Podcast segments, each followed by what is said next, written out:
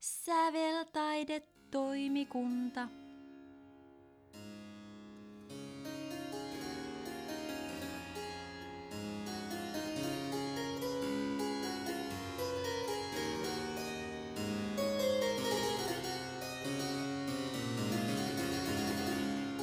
Tohtori Höpöolo. Sellainen suomennos oli joskus. Niin olikin muuten, joo. Kalle Niemi, Euroviisusuomentajien. Dr. Feelgood, eikö ole? Kyllä, joo. Anna mennä. Okei. Okay. Hei, sinä 15-35-vuotias muusikkoihminen. Oletko vähän outo? Tunnetko parrasvalojen kutsun? Saako lavakarismasit titaanilonkat valumaan lattialle takarivillä saakka? Puhutko juuri sopivasti sopimattomuuden rajoilla? Paljastatko asioita, tosia tai keksittyjä, itsestäsi ja yhteiskunnasta seurauksista välittämättä? Oletko valmis vetämään pääsi papukaija kuosisen villasukan, norsunluisen monokkelin ja luivuttonin vyölaukun tarvittaessa myös kauppareissullasi, jos pomo niin pyytää? Jos vastasit kyllä ensimmäiseen kysymykseen ja mihin tahansa jälkimmäisistä, saatat olla etsimämme ihminen. Jos tunnistit itsesi, ilmoittaudu meille tänne säveltaidetoimikuntaan. Tehdään susta tähti. Soittotaito plussaa, laulutaidosta emme kysy. Postikorttiin tunniste, tehkää musta brändi. Tervetuloa Säveltaidetoimikunnan kokoukseen. Minä olen Jaani Länsiö, toimittaja, sisällöntuottaja, musiikin markkinamies ja Helppo Heikki. Tervetuloa minunkin puolestani. Olen Matias Häkkinen, musiikin sekatyömies, järjestöjyrä ja cembalon soittaja. Ja teille, hyvät kuulijat, on tähän kokoukseen myönnetty läsnäolo, vaan ei puheoikeutta, joten käyttäytykää siivosti sillä välin, kun sedät puhuu viisaita. Säveltaidetoimikunta. Tänään puhutaan brändäämisestä ja erityisesti muusikoiden brändäämisestä. No niin, Matias. Mikä on sun mielestä brändi? Mitä sulle tulee mieleen, kun puhutaan brändistä? Nokia. Nokia oli pitkään varmasti maailman arvostetuimpia ja arvokkaimpia brändejä. Joo, hämmästyttävästi. Mä muistasin semmoisen uutisen joskus parikymmentä vuotta sitten, että Nokia oli suunnilleen IBM, Coca-Colan ja Microsoftin, Microsoftin jälkeen maailman arvokkaimmaksi laskettu brändi. Okei. Miksi semmoinen oli mahdollista? Oletko kuullut matkapuhelimista? Joo, totta kai. Mutta mä tarkoitan, että kyllähän brändi on joku tällainen ikään kuin imago-asia, että siinä missä Motorola ei ollut läheskään niin arvokas brändi tai Ericsson ei ollut läheskään niin arvokas brändi, niin mikä just Nokiasta teki sen brändin? Brändi on jollakin tavalla tekemisissä haluttavuuden ja tunnettuuden kanssa. Niinkö se on?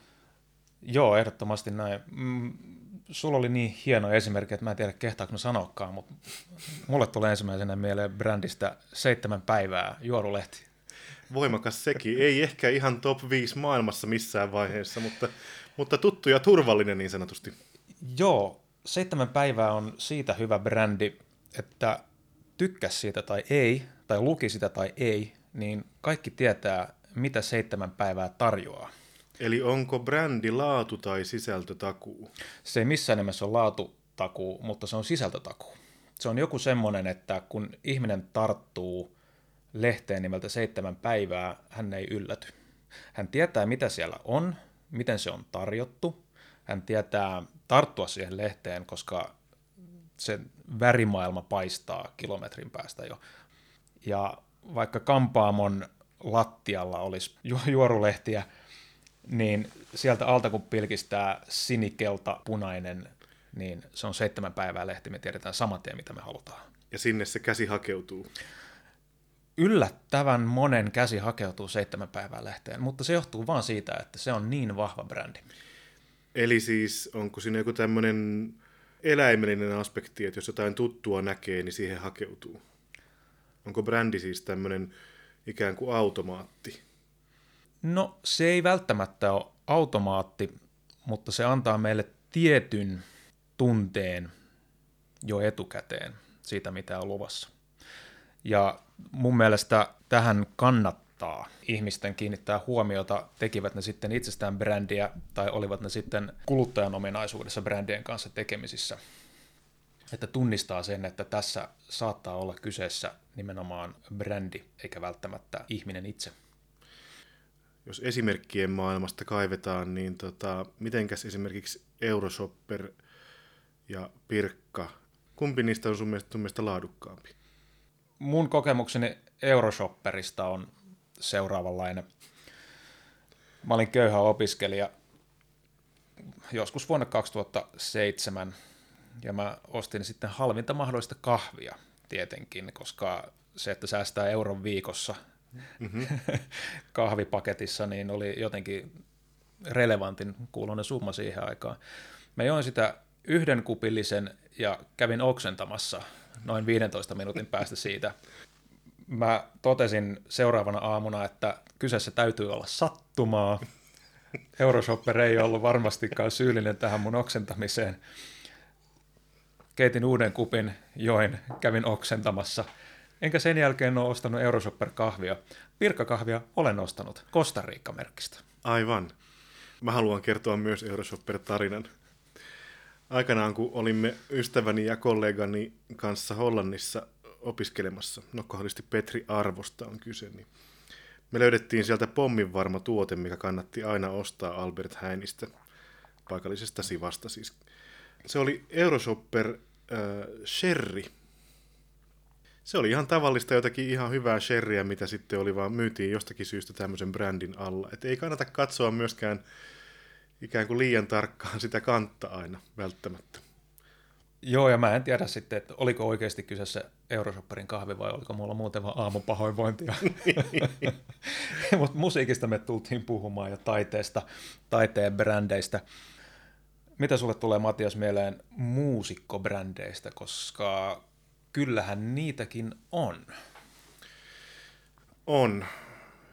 Se on tuolla niin sanotun musiikkibisneksen puolella tutumpi juttu, että on semmoisia ikään kuin kokonaistaideteoksia, missä siis kaikki osa-alueet on mietitty ja segmentoitu eri kuluttajille ja niin edelleen ryhmille.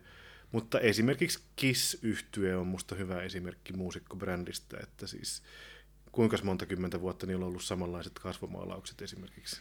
No, mulle tulee muusikkobrändeistä, jos ei puhuta vielä edes klassisen musiikin brändeistä, niin edesmennyt Prince.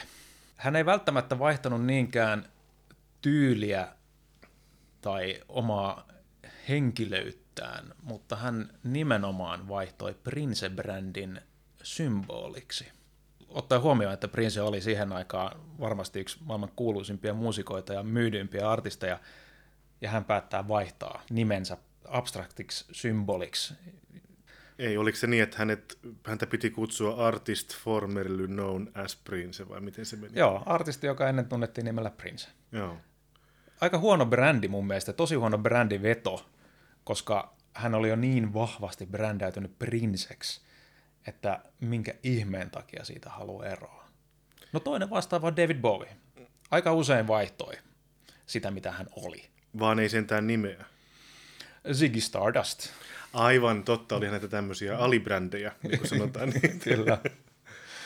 Mutta tämä on ehdottomasti niin sanotun viihdemusiikin ilmiö, on nimenomaan tämä, että vaihdetaan ikään kuin myyntinimikettä. Hmm. Ja silloin voidaan vaihtaa myöskin ihmisen artistin nimeä. Snoop Dogg vaihtoi viitisen vuotta sitten itse Snoop Lioniksi. Rupesi reggae-mieheksi ja häntä koipien välissä takas räppii hyvin nopeasti. Niin, takaisin koiraksi. Joo. Voisiko ajatella, että tässä on nyt samasta ilmiöstä kyse kuin se, että silloin kun me oltiin nuoria aikanaan tai lapsia, niin oli semmoista suklaata, missä luki Rarlfatser, ja se on hiljalleen tässä sitten muuttunut enemmän ja enemmän koon näköiseksi se Rarlin ensimmäinen kirjain. Niin tota, että se ikään kuin raikastetaan se brändi tai mikä se termi nyt on sitten, uudistetaan. No se on ihan logon ajanmukaistaminen luultavasti. Säveltaidetoimikunta. Klassisia muusikoita, kovia brändejä. Matias, mitä tulee mieleen? No mulla tulee ensimmäisenä mieleen semmoinen sosiaalisen median ajan jonkunlainen julkiskaksikko, semmoiset australialaiset viulistit, joiden nimiä mä nyt en muista, mutta jompikumpi on Edi muistaakseni. Niin tunnetaan nimellä Two Set Violin, ja ne on profiloitunut tekemään semmoista videosisältöä sosiaaliseen mediaan ja YouTubeen ja tällä tavalla, missä ne käsittelee kaikenlaisia klassisen musiikin hassuja ilmiöitä ja ihan vakaviakin ilmiöitä, ja ne, ne, ne on hauskoja ja ajan hermolla. Mutta onko se brändi sun mielestä, tämmöinen kanava? On, joo, mun mielestä se on brändi näille ihmisille, eh, ellei jopa ehkä alibrändi. Onhan he kuitenkin tietysti ensisijaisesti muusikoita, jotka tekee normaalia muusikon työtä. Mun mielestä tämmöinen kuin sivupersona on brändäyksessä kiinnostava ilmiö myöskin, että itsensä voi jakaa eri tilanteissa erilaisiin rooleihin, erilaisiin brändeihin. Ja musta heillä on aika kiva tapa tehdä tämmöinen sivuproggis. Tai en mä tiedä, onko se jopa pääproggis, mutta kuitenkin eri asiaa. Aivan, ja sitten kun brändistä tulee tarpeeksi tunnettu, niin se luultavasti ottaa sen pääprogiksen niin. paikan. Että suoraan sanottuna tietysti vaikka he, on, he soittaa sillä aika usein itsekin, että he on aivan hyviä, taitavia ensimmäisen luokan viulisteja varmasti, ei siinä mitään. Mutta että he ei olisi kyllä viulisteina saanut tota itteensä kiertueelle, mikä ulottui Helsingin musiikkitaloon esimerkiksi asti. Tämmöisellä brändäämisellä voi avata itsellensä ovia, mitkä ei muuten aukine.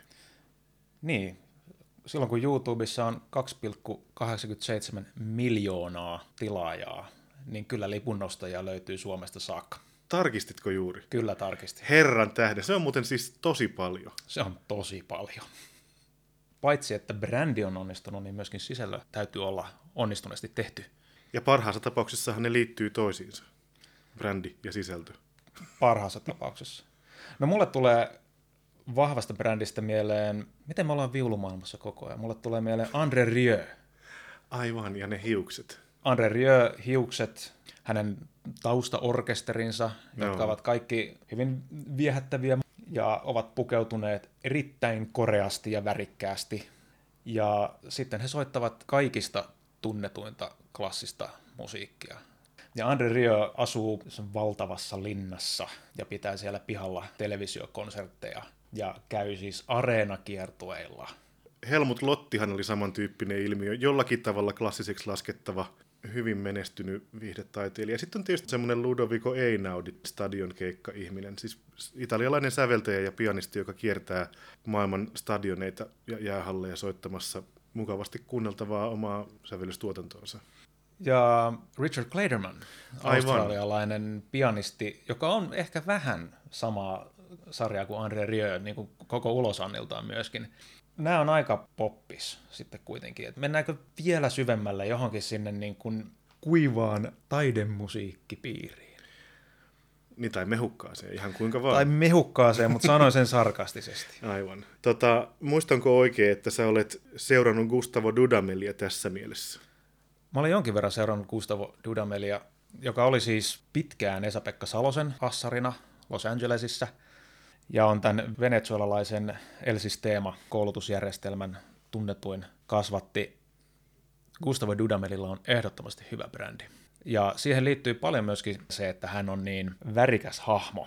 Hänen lavakarismansa on kiistaton ja hän näyttää siltä lavalla, että varmasti myöskin viikon päästä muistaa, että minkä näköinen se tyyppi oli, joka johti, vaikka ei muuten seuraisi klassista musiikkia. Onko Gustavo Dudamel kiinnostava tyyppi myös lavan ulkopuolella? Mä en muista yhtäkään hänen lausuntoonsa mistään asiasta tai ajatuksiansa mistään aihepiiristä verbalisoituna koskaan kuulleeni. En minäkään. Jännittävää. Ja tämä on mun mielestä hänen vahvuutensa. Että hän pystyy pelkästään sillä, mitä hän tekee musiikissa, luomaan hyvin vahvan brändin.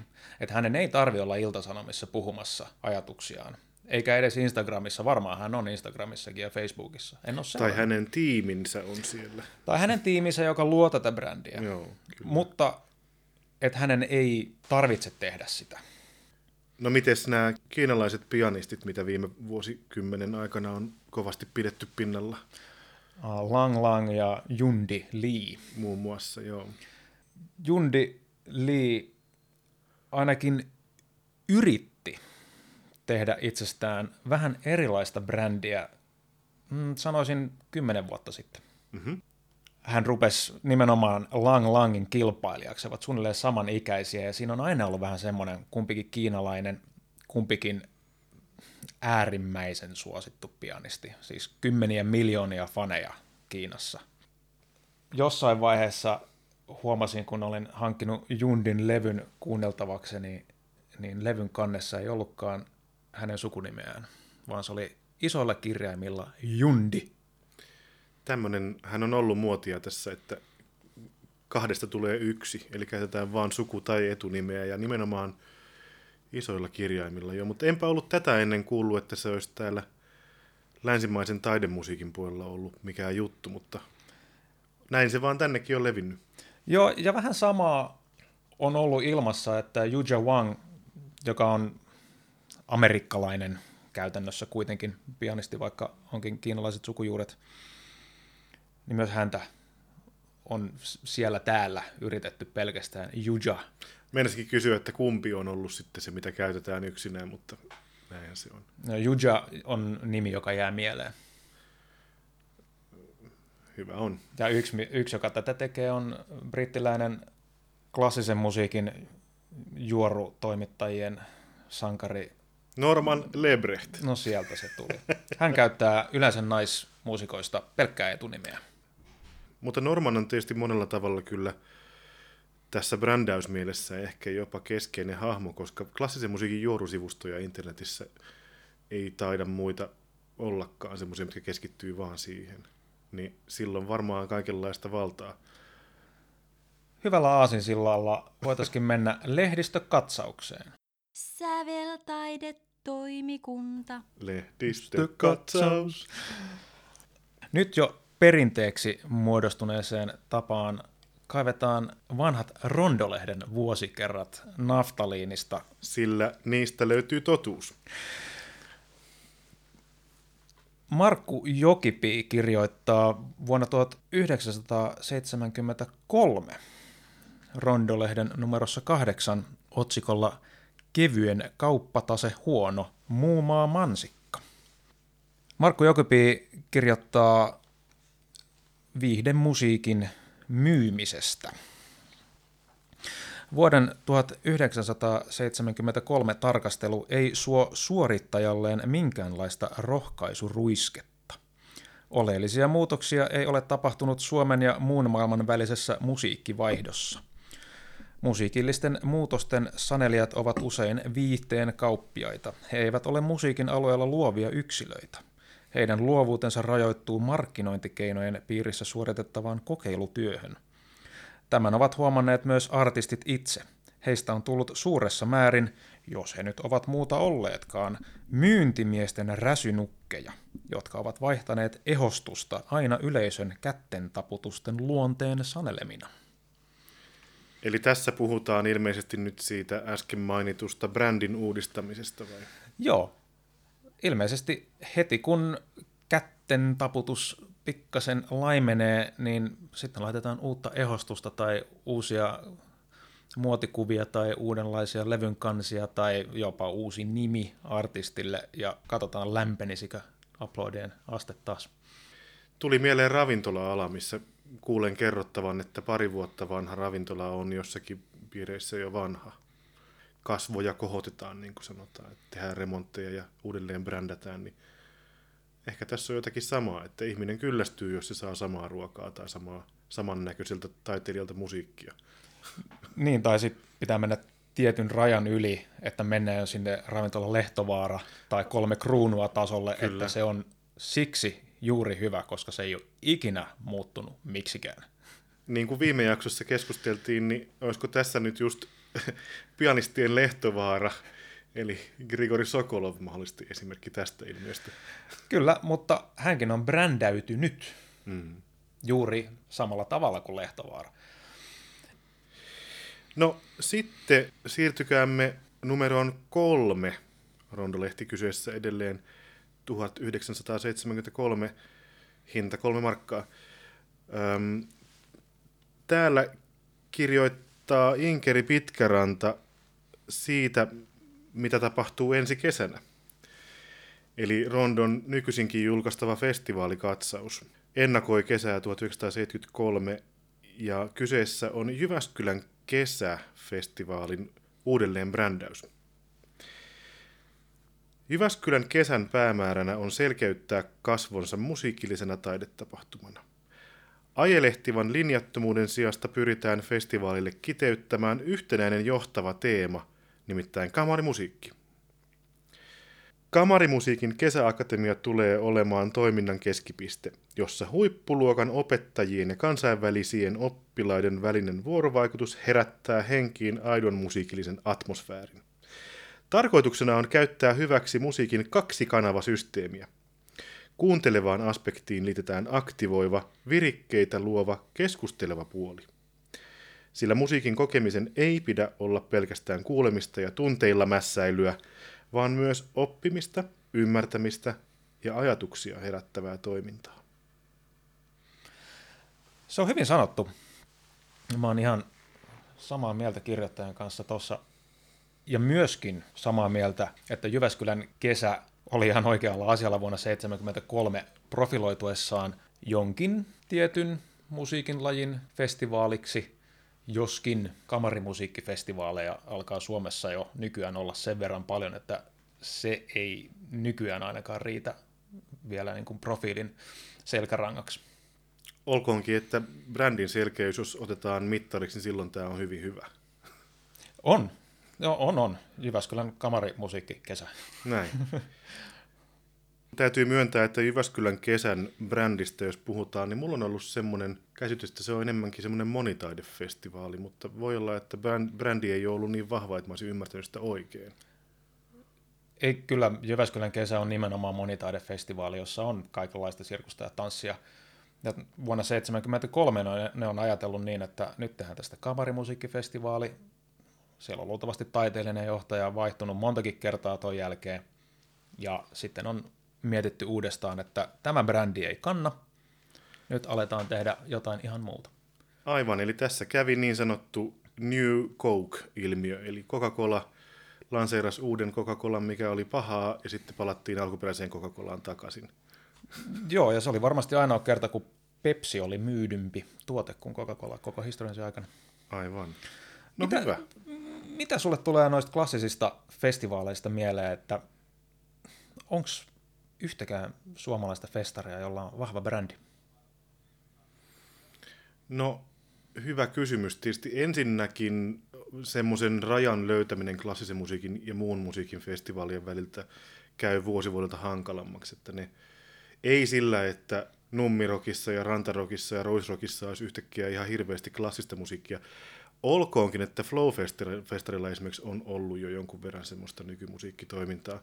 Et ehkä se raja sielläkin suunnassa hiukan vuotaa, mutta täysin käytännössä se on mennyt niin päin, että klassisen musiikin festivaalit on hiljalleen laventanut ohjelmistopolitiikkaansa niin, että, että semmoisia änkyräklasarifestareita, jos semmoista termiä halutaan käyttää, niin ehkä ei enää niin kauheasti ole.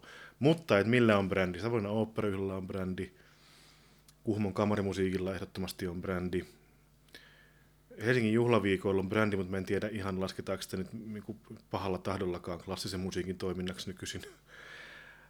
Turun musiikkijuhlat ainakin alan sisällä on voimakas brändi, samoin Naantali ja Korsholma. Ja... Et on noita. Sitten on tietysti Viitasaaren musiikin ajat ja tämmöiset, milloin niin semmoinen oma viipaleensa hallussa erittäin voimakkaasti. BRQ Vantaa, esimerkki muuten uudelleen brändäyksestä hiljattain. Se on totta. Sen nimi oli aikaisemmin pitkään Vantaan musiikkijuhlat, mikä ei kertonut sisällöstä välttämättä sen enempää kuin BRQ Vantaa myöskään, koska BR ja Q-kirjaimet ei välttämättä ilmiselvästi ole lyhenne Barokue-sanasta kaikille. Mutta että siinä, siinä laitettiin kaikki uusiksi yhtenä kesänä muutama vuosi sitten. Ja se on kyllä siis vanha musiikin ehdottomasti johtava festivaali. On, on Mä oon tietysti huono vastaamaan. Mä oon ollut aika monella noista keikalla ja ne on muutenkin mulle tuttuja, niin että onko se nyt niin vahvoja brändejä kuin minä luulen. Mitä sanot? No noin, mistä sä mainitsit, väittäisin, että vahvin brändi on Kuomon kamarimusiikki. Joo. Paitsi, että se on ollut niin pitkään ja niin, niin vakiintunut instituutio ja muusikoiden kesken se on se heinäkuun paikka, johon mennään siis käytännössä pariksi viikoksi ja tehdään töitä 12 tuntia päivässä. Siellä niin, siis täällä. siis tässä on nimenomaan taas kyse siinä mielessä brändäyksestä, että kun siis mäkin olen jo ihan lapsena kuullut, että Kuhmossa on sitten erikoista, kun siellä soitetaan keskellä yötä navetassa tai missä ihme ylisillä ja, ja ajellaan polkupyörällä harjoituksiin ja on niin idyllistä kesällä. Mut, mutta et ei ole ihan helppo keksiä semmoista suomalaista kesäfestivaalia, missä ei olisi sellaista. Että tämä on taas brändäyksen voima, että kaikkialla tehdään aika lailla samaa, mutta joku näyttää olevan poikkeus. Mikä tarkoittaa ainoastaan sitä, että brändäys on onnistunut. Joo, kyllä. Mennään henkilöbrändeihin ja lehdistökatsaus jatkuu. Mauri Antero, oletko säveltäjä, sanoittaja, laulaja, pelle vai kupla? Tätä kysyy Maisa Krugfors Rondo-lehdessä vuodelta 1981. Tämä on numero 4 ja 5. Ja Emma Numminen vastaa kysymykseen hänen erikoislaatuisesta lauluäänestään näin. Alussa, kun opettelin laulamaan narisevasti, kurkku kipeytyi jo neljän tai viiden laulun jälkeen, mutta nykyisin pystyn vetämään neljän tunnin keikankin äänen rasittumatta. Ja sitten hän seuraavan kysymykseen, joka liittyy samaan aiheeseen, vastaa näin. Ainakaan sitä ei ole pystytty jäljittelemään. Kun imitaattorit matkivat minua, he eivät edes yritä laulaa, puhuvat vain. Mulle itse asiassa tuli yllätyksenä tämä, että Emma Numminen on harjoittelemalla harjoitellut laulamaan omalla tyylillään. Että se ei ollutkaan niin, että hän aloitti laulamaan ja sitten huomasikin, että ai kato, mun ääni on tällainen. Hyvä pointti kyllä. Öö, mikäköhän hänelle on ollut semmoinen johtoajatus, että herännyt eräänä aamuna, että rakennanpa itselleni omituisen äänen, vai miten, miten tämä homma toimii? Luultavasti juuri näin on käynyt. Hän on miettinyt, miten hän saisi lauluäänensä soimaan radiokanavilla, konserteissa, ja sitten hän on keksinyt, että hän tekee siitä niin ärsyttävän ja niin tunnistettavan, että tätä hän lähtee edistämään. Ja en mä voi nyt muuta sanoa kuin, että onhan se nyt onnistunut siinä siis häkellyttävän hyvin. Että kuka ihminen laulaa noin huonosti kuin Mauri Antero Numminen ja silti on niin hyvä siinä, mitä hän tekee. Että hän on tehnyt hyveen tällaisesta ikään kuin huonosta laulamisesta, siis täysin väärästä laulamisesta. Aivan. Ja hän on käynyt siis Saksassa asti vetämässä Schubertin liidejä. Totta kai yleisöhän ei tuntenut häntä ollenkaan. Niin, brändi ja... ei ollut kiirinyt sinne asti etukäteen. Ei, Siitähän seurasi, ei... seurasi pettymys. Seurasi pettymys, mutta ihan varmasti sai faneja myös Saksasta. Saanko esitellä teille vielä erään henkilöbrändin? Kyseessä on Rondolehti, numero 4 vuodelta 1980. Kyseessä on henkilöhaastattelu, mikä alkaa esipuheella. Kun auto oli pysähtynyt, työntyi ovesta ensin ulos varovaisesti ja arvokkaasti saksofonikotelo, sitten miehen käsivarsi ja lopulta koko mies, harmaatukkainen charmantti herra ilman hattua, sininen päällystakki huolettomasti auki, poolopusero, harmaat housut joka ulos päästyään nosti katseensa juhlavasti ylös pitkin Pasilan uuden radiotalon julkisivua. Joku toinen olisi kietonut takin tiukemmin ympärilleen ja kiiruhtanut sisälle pakoon lähes 30 asteista pakkasta. Hän ei. Hänellä ei ollut kiirettä, koska hänellä ei ollut kylmäkään. Näin saapui radiohaastatteluun Pariisin konservatorion saksofoninsoitin professori Monsieur Daniel Defayet. Mr. Ice Cream. Ranskalainen, joka ei juo viiniä.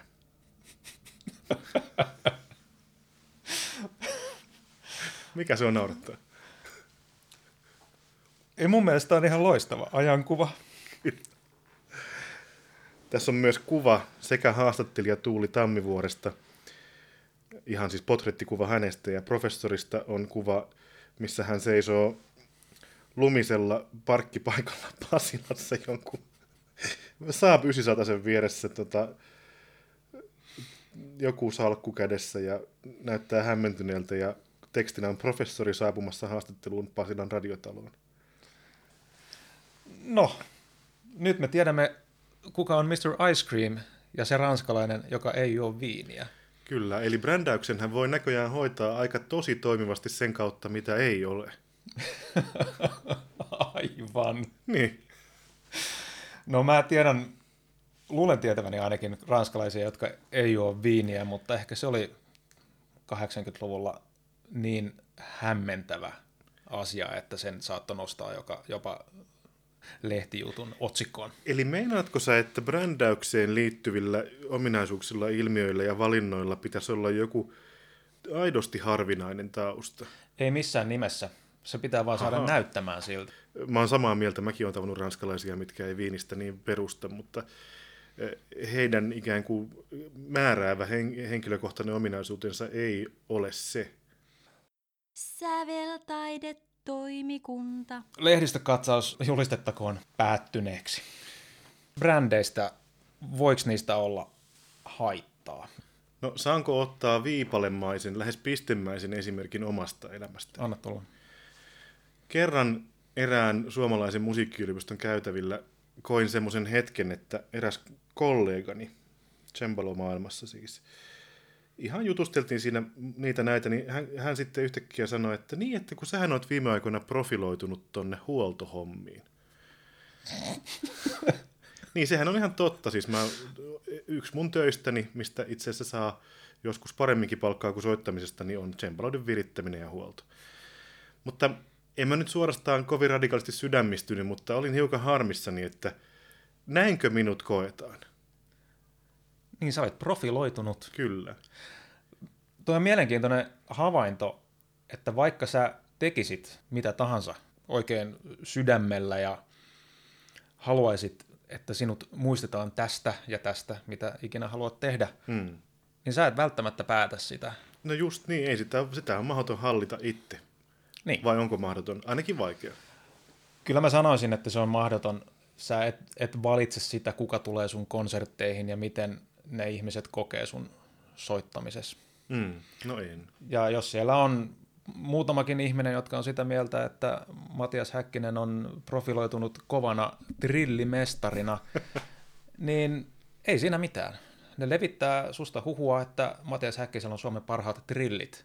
Ja sitten yhtäkkiä joku tulee vastaan Sibelius Akatemian käytävällä ja sanoo, että ai niin sä oot se jätkä, joka soittaa maailman parhaat trillit. Aivan, tai alan sisällään saattaa käydä niinkin, että jää kiinni tämmöisestä brändäyksestä, koska mä luulen, että mulla ei ole Suomen parhaat trillit. Se olisi noloa jäädä kiinni semmoista brändäyksestä, mikä ei ole totta. Laitetaan huhu liikkeelle ja katsotaan, missä vaiheessa se tulee sulle itsellesi vastaan. Niin, mutta voiko olla haittaa? No ihan varmasti voi. Mä en usko, että mulla on minkäänlaista brändiä. Mä en ole niin tunnettu ihminen, että mä olisin kerennyt brändäytymään. Mutta enhän minä tiedä. Toisaalta sä et ole toteuttanut yleisötutkimusta omasta tunnettuudestasi vielä. Paitsi, että mun Facebook-sivulla on 150 tykkää. Ja se Mutta on ne on vähän. melko tuoreet vielä. Okei. Et Käykää on... tykkäämässä. Tykätkää musta, hei ihmiset, tykätkää niin kauheasti musta. Niin, mutta et kyllähän säkin nyt oot, mitä, kohta 15 vuotta tai jotakin semmoista, tehnyt semmoisia asioita, missä sun työsi jälki on nähty siis varmaan, mitä mä sanon, miljoona kertaa esimerkiksi. Se on totta. Ja mä oon pohtinut brändäytymistä etenkin silloin, kun mä aloitin. Ja mä olen todennut, että se on äärimmäisen helppoa. Mä olisin voinut brändäytyä kiukkusena nuorena miehenä, joka käyttää äärimmäisen ilkeätä sanastoa nostaakseen omaa tunnettuuttaan pahantahtoisena kriitikkona. Tämä on helpoin mahdollinen tie nousta kuuluisaksi jonkun tietyn brändin alla. Ja mä ehkä vähän heräsin tähän. Mä en ollut tehnyt kovin pitkään hommia toimittajana, kun arvostamani kollega Kare Eskola titulerasi minua Suomen uudeksi nuoreksi vihaiseksi mieheksi. Ja mä vähän pelästyin sitä, että en mä halua olla vihainen. Mm. On se ihan kauheata, jos ihmiset tuntisivat, että "Jo- Johanni Länsi on vihainen. Mä yleensä on kaikkea muuta kuin vihainen. Voi olla, että mä silloin annoin tietysti taas sellaista signaalia itsestäni, että mä olen vihainen. Niin, ja nuoren ihmisen kärkkäys tietysti on yksi ilmiö, vaikkei vihane olisikaan, niin sehän... Mm, Se on totta, ja mä saatan olla silloin paljon kärkkäämpi, koska silloin mä vasta tiesinkin, miten asiat on. Mm, sen jälkeen ei koskaan ole paluuta siihen tiedon määrään. Ei. Mutta mä oon todennut, että jos mä haluaisin brändäytyä, niin se olisi tosi helppoa. Aivan. Mutta enpäs haluakaan brändäytyä kiukkusena kriitikkona. En itse asiassa halua brändäytyä edes mukavana kriitikkona, jos ihan tarkkoja ollaan. E- Eli suomeksi et halua olla kriitikko. Näin juuri. Aivan. Mutta onhan brändistä varmasti hyötyäkin. Ja kyllä sitä tehdään, tai sen eteen tehdään varmasti paljon töitä.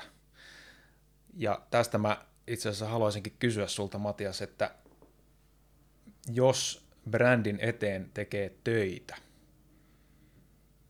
niin näkyykö se, että tämän eteen on tehty töitä, ja jos se näkyy, niin onko se hyvä brändi?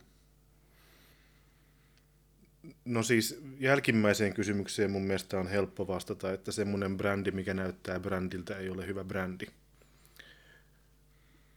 Joten tavallaan siitä jo voisi ehkä johtaa, että jos näkyy, että on tehty töitä, niin ei se ei saa näkyä. Aivan. Sen pitää olla kulisseissa. Totta kai voi välillisesti nähdä, että jos näkee jotakin oikein laadukasta, esimerkiksi graafista materiaalia tai on hyvät promokuvat tai mitä hyvänsä, tai aina muistaa puhua samalla tavalla kaikissa haastatteluissa, tai että on konsistentti jossakin, niin totta kai siitä niin kuin voi johtaa, että okei, tämä on varmaan mietittyä. Mutta et sä voit tietää. Ehkä se tyyppi vaan on noin luontevasti just toi. Niin, eihän, eihän me voida tietää, onko mm. joku ihminen ihan oikeasti brändinsä takana juuri se, jolta hän näyttääkin. Niinpä. Ja silloinhan se brändi on nimenomaan onnistunut. Sitten on myöskin, joo, mä oon samaa mieltä, mutta sitten on myöskin semmoinen, mitä mä tuossa koskettelin aikaisemmin, se semmoinen sivubrändäysajatus. Että mitä mieltä sä oot, että voiko ikään kuin eri kohderyhmälle tai eri, eri yhteistyökumppaneille tai eri kollegoille tai eri yleisöille olla eri tilanteissa erilainen?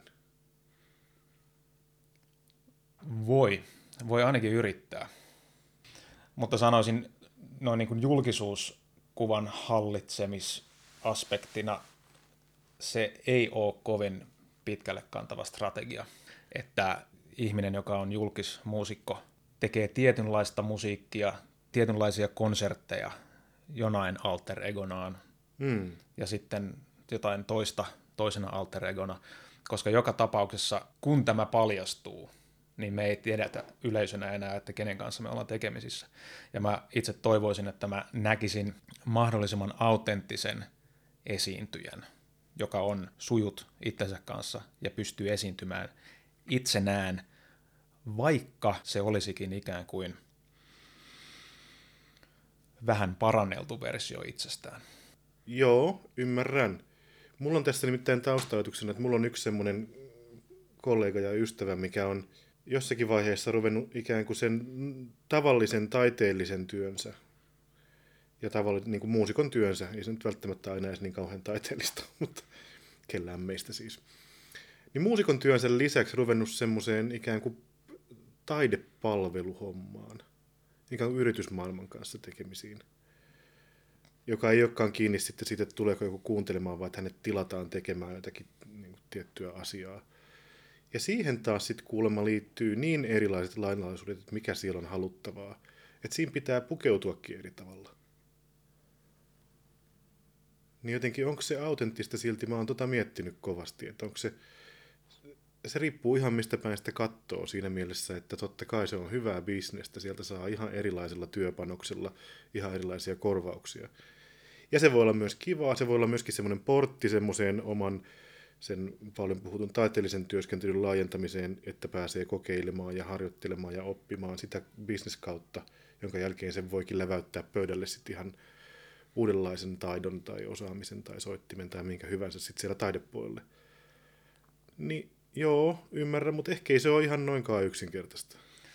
Tämä ei todellakaan ole yksinkertainen kysymys. Ja siksi mä ehkä haluaisin ottaa vielä esille lopuksi, että mun mielestä meillä on klassisessa musiikissa huono brändi.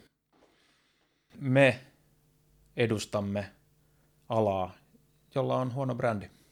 niin se, mitä me kutsutaan klassiseksi musiikiksi, mun mielestä kärsii edelleen elitismin leimasta. Jopa niin paljon, että siitä Hesari tuossa syksyllä kirjoitti, että on tutkittu, että klassista musiikkia todella kuunnellaan vähän siellä sun täällä ja erilaisissa mm-hmm. ihmisryhmissä. Ja että ihmiset eivät ole elitistejä, mutta heitä pidetään elitisteinä. Ja mä lueskelin sitä Helsingin Sanomien kommenttipalstaa ja yhä edelleen siellä oli tällaisia kommentteja, että eihän kenelläkään tavallisella ihmisellä ole varaa mennä kuuntelemaan Radion Sinfoniorkesterin konsertteja tai operaa, mm. joka on potaskaa. Mm-hmm. Ja mun mielestä meidän jokaisen pitäisi tehdä aika paljon töitä sen eteen, että me ei olla vaikeasti ymmärrettäviä, vaan me oltaisiin lähestyttävämpiä. Tietysti niissä raameissa, kun se tuntuu itsestään luontevalta, mutta että ei ainakaan pyöristetä siihen suuntaan, että me ollaan niin hienoja, että te ette varmaan ymmärräkään. Mm. No toi on tietysti kyllä katoavaa kansanperinnettä ainakin täältä tekijöiden puolelta, että joku noin ajattelisi. Nimenomaan täältä tekijöiden puolelta, mm. mutta mehän ei aina päätetä sitä, miten meidät nähdään laajemmassa mittakaavassa. Ei, mutta jos me ei niin ajatella eikä toimita, niin mitä muuta voi enää tehdä? Aivan. Se on ihan totta.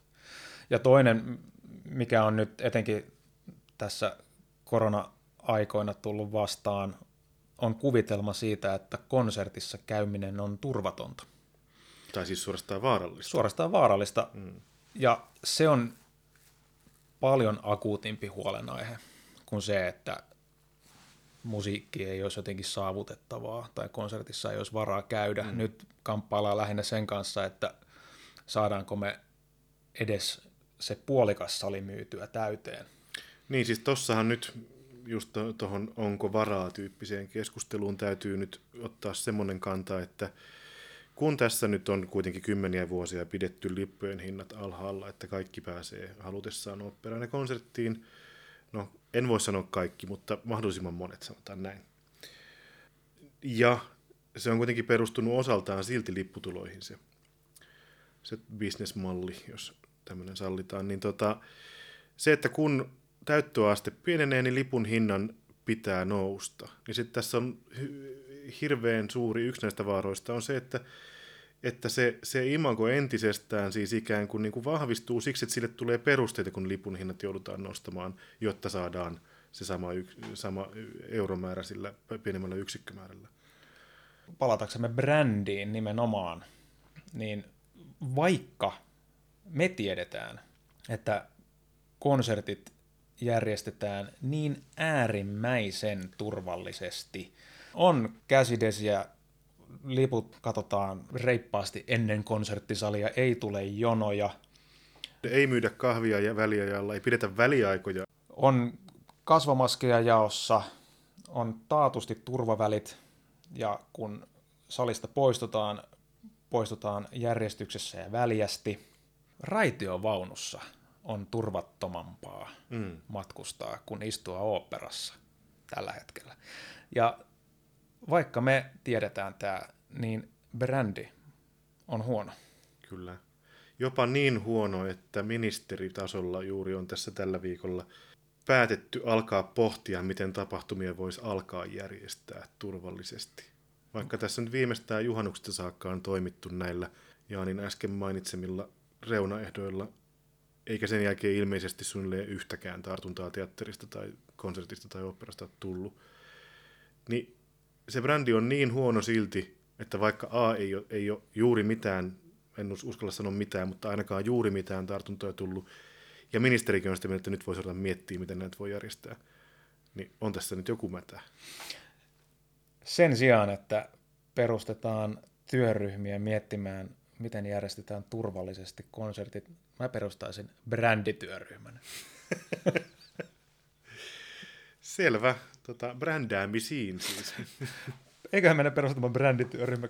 Oli aika tota, vähän, vähän huonoa nuottiin päätti, mutta päätetäänkö huonoa nuottiin?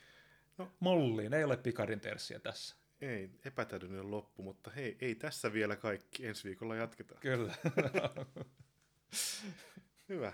Kiitos jälleen. Kiitos jälleen kerran. Laitapa Laitapa poikki ja ruvetaan vähän leikkelemään. Otetaanko pieni... Otetaanko pieni